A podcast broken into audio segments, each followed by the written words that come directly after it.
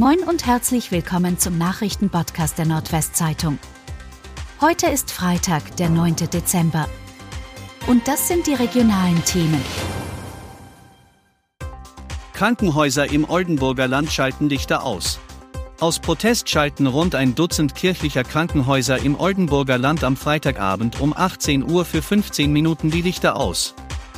So wollen die Häuser in katholischer und evangelischer Trägerschaft auf den hohen Kostendruck aufmerksam machen.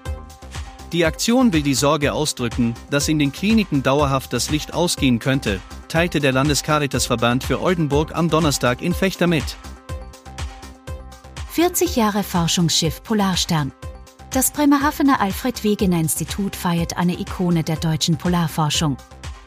Am 9. Dezember 1982, also vor 40 Jahren, stellte das Helmholtz-Zentrum für Polar- und Meeresforschung seinen Forschungseisbrecher Polarstern in Dienst, wie die Forschungseinrichtung am Donnerstag mitteilte. Seither habe das knapp 120 Meter lange Spezialschiff auf seinen Reisen in eisige Regionen rund 1,8 Millionen Seemeilen oder 3,5 Millionen Kilometer zurückgelegt.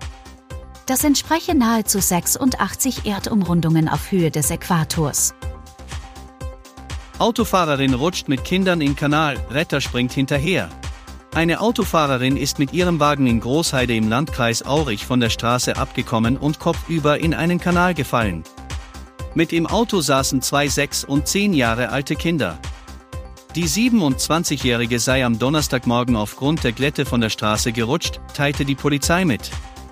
Ein anderer Autofahrer wurde Zeuge des Unfalls, sprang ins Wasser und rettete die unterkühlten Insassen. Den ersten Erkenntnissen nach blieben alle unverletzt. Ein Kran musste den Wagen aus dem Wasser holen. Geldautomatensprenger kommt vor Gericht. Die Sprengungen von Geldautomaten in Hinter und Emden im Frühjahr 2019 werden im kommenden Jahr Thema vor einer großen Strafkammer des Landgerichts Aurich sein. Die Staatsanwaltschaft Osnabrück hat einen 28-jährigen Niederländer nicht nur wegen der beiden Taten in Ostfriesland angeklagt. Der Beschuldigte soll im Zeitraum von Oktober 2018 bis August 2020 zudem an zwei Sprengungen im Raum Lüneburg sowie je einer in Tübingen, Ulm, Ingolstadt und Saarbrücken beteiligt gewesen sein. Die Band Scooter verliert innerhalb weniger Tage zwei Mitglieder. Innerhalb weniger Tage haben zwei Mitglieder die legendäre deutsche Dance- und EDM-Band verlassen, die mit Hits wie Hyper Hyper und How Much Is the Fish bekannt wurde.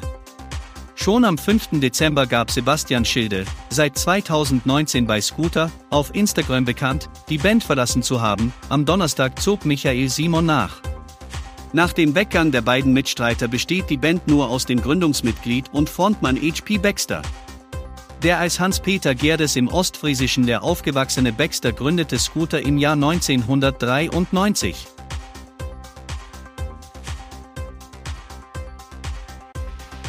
Und das waren die regionalen Themen des Tages. Bis morgen!